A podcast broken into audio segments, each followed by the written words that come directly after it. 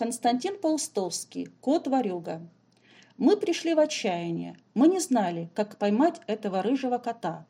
Он обворовывал нас каждую ночь. Он так ловко прятался, что никто из нас его толком не видел. Только через неделю удалось наконец остановить, что у кота разорвано ухо, отрублен кусок грязного хвоста. Это был кот, потерявший всякую совесть, кот-бродяга и бандит. Звали его за глаза ворюгой. Он ворвал все – рыбу, мясо, сметану и хлеб.